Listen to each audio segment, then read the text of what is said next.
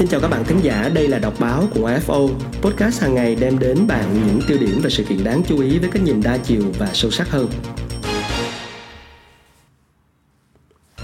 Các bạn thính giả thân mến và ngày hôm nay thì đọc báo của AFO sẽ mang đến cho các bạn một à, cái góc nhìn khác à, của một à, nhân viên ngân hàng tên là Bùi Phú Châu. Câu chuyện về tiếp tục hay là dừng Facebook được đăng tải trên chuyên mục góc nhìn của tờ VN Express.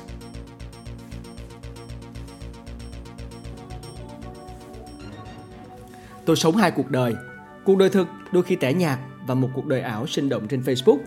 Khi nhìn thấy bìa tạp chí Time với ảnh Mark Zuckerberg bị che miệng bằng thông báo lựa chọn giữa xóa hay không xóa Facebook, tôi nghĩ đến viên thuốc xanh đỏ trong phim Ma Trận, từ lâu trở thành một biểu tượng văn hóa tại phương Tây.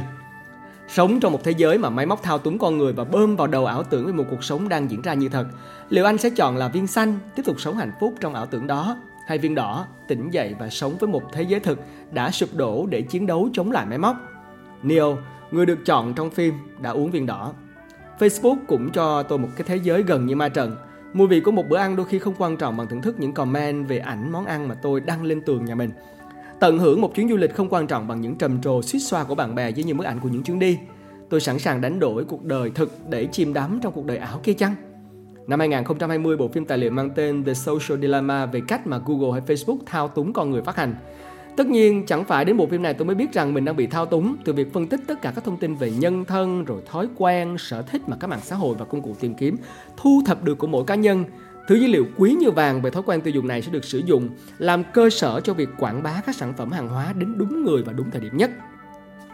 Và người tiêu dùng thì đôi khi mua một sản phẩm không phải vì đang cần nó, mà chính là tần suất xuất hiện của nó đã bơm vào đầu anh ta cái suy nghĩ là anh cần phải mua nó. Thế nên các doanh nghiệp sẵn sàng chi không tiếc để sử dụng thứ dữ liệu này. Facebook vì thế sẽ ngày càng giàu lên mà cũng không có điểm dừng. Và quan trọng nhất, nó nhắn nhủ rằng, anh đừng nghĩ đến chuyện thoát khỏi sự thao túng của một hệ thống tinh vi như thế. Anh tưởng mình hiểu, nhưng sẽ không bao giờ thoát khỏi sự thao túng đó. Về mặt cá nhân thì đôi khi tôi còn sử dụng chính thao túng đó cho mục đích của mình. Muốn mua một thứ gì đó đơn giản thôi hãy tìm kiếm nó trên Google, Facebook chỉ một lần, sau đó thứ mình muốn sẽ tự tìm đến. Có nghĩa tôi sẵn sàng chia sẻ tất cả dữ liệu cá nhân cho đến thói quen tiêu dùng của bản thân để được phục vụ tốt nhất.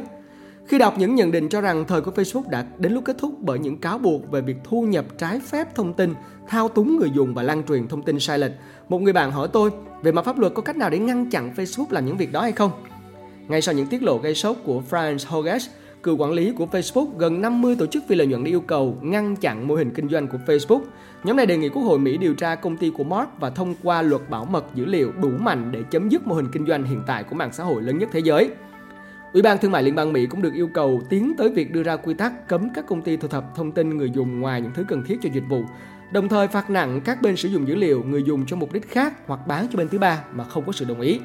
Câu trả lời của tôi là có, sẽ là những quy định pháp luật như thế, nhưng đây không chỉ là cuộc chiến pháp lý rằng anh có được làm như vậy với người dùng hay không, mà có lẽ xa hơn, đây là sự lựa chọn hoàn toàn thuộc về bản chất của con người. Chọn viên bi xanh hay viên bi đỏ, anh sẽ tiếp tục tự nguyện chia sẻ mọi thứ, chấp nhận bị thao túng để sống một thế giới ảo tươi đẹp hơn hay quay trở về hoàn toàn thực tế dù bớt sinh động hơn bạn hãy chọn viên thuốc xanh hay đỏ. Cá nhân tôi cũng như là Bùi Phú Châu, tôi chọn viên thuốc đỏ. Tôi chọn một thế giới mà ở đó nhân bản hơn. Và tôi nghĩ công nghệ là một thứ giúp ích cho cuộc sống, nhưng để công nghệ thao túng nó và để con người thành một thứ bị trị tôi không cho rằng đó là một ý tưởng hay. Hy vọng rằng bài viết này cũng đã đem cho các bạn à, những cái nhìn à, thực sự là sâu sắc và ý nghĩa về câu chuyện là nên hay không nên dùng Facebook và nếu dùng thì dùng mức độ nào. Chúc các bạn có một ngày thật vui. Các bạn vừa lắng nghe đọc báo của FO Podcast hàng ngày đem đến bạn những tiêu điểm và sự kiện đáng chú ý với cái nhìn đa chiều và sâu sắc hơn. Hãy cùng cập nhật dòng chảy thông tin mỗi ngày, nói không với tin giả và tạo ra bộ lọc thông tin cho chính mình các bạn nhé.